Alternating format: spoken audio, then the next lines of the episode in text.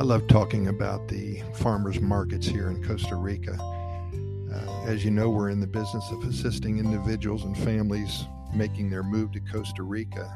And many times we talk to them when they're here for the first and second time. We always direct them towards the farmers markets because uh, it's just a great cultural icon here in Costa Rica. It's a social event for the entire family. It's just a part of the Pura Vida lifestyle. And really, one big reason people move to Costa Rica is they want to recreate themselves, both mentally and physically. Starting fresh is indeed a huge reawakening of one's soul and a confirmation to yourself that change in life can always be for the better on the physical side of it all, eating healthier is a way a way to get better, to to really enjoy life more, and it's way on top of the list for so many people. Many of my friends have lost so much weight after they've moved here.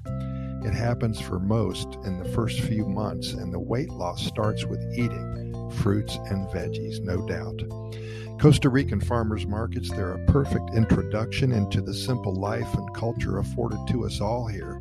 And as a foreigner, arriving at your local farmers market for the first time, especially, is so much fun. It's a great first step into adapting to, into Costa Rican society. You can practice your Spanish, you can get to know your neighbors, and you can try local specialty items perhaps available only in your specific area of the country.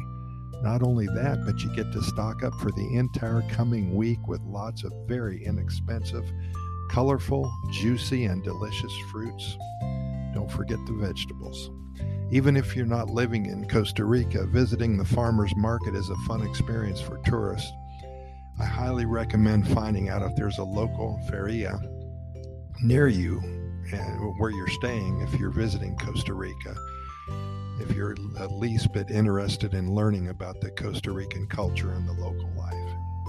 For those of you who have not been to Costa Rica, the fruits and veggies offered at these pop up markets are fresh and expensive, colorful, juicy, and so tasty. Every little town has its own market. The farmers gather usually in the central area of the town or at the bus station for about five hours or so. They sell what they just picked. It's fun to make an appearance every weekend and stock up in your pantry with all of the the old standbys, the tomatoes and the corn and the watermelon, the onions, the lettuce and okra, and many more fruits that are, like I said, so hard to pronounce.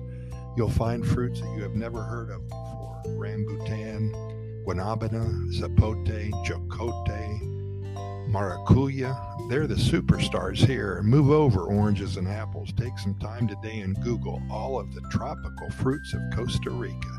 Just one of the many reasons for packing up and moving to one of the happiest countries on the planet. In addition to the rows and rows of fresh produce, you can also find aromatic, freshly cut flowers Lots of locally made cheeses, fresh honey, fresh herbs, just laid eggs, homemade bread, tortillas, and tamales. This country's treasured culinary tradition, made from seasoned cornmeal stuffed with diced chicken or pork, chopped vegetables, and wrapped in a banana leaf. A tamale. Refrigerated displays of chicken and meats are also there and available, plus a choice of freshly caught fish that is normally very good. You also find a stand, a, a stand selling organic produce plus other less popular items such as artichokes.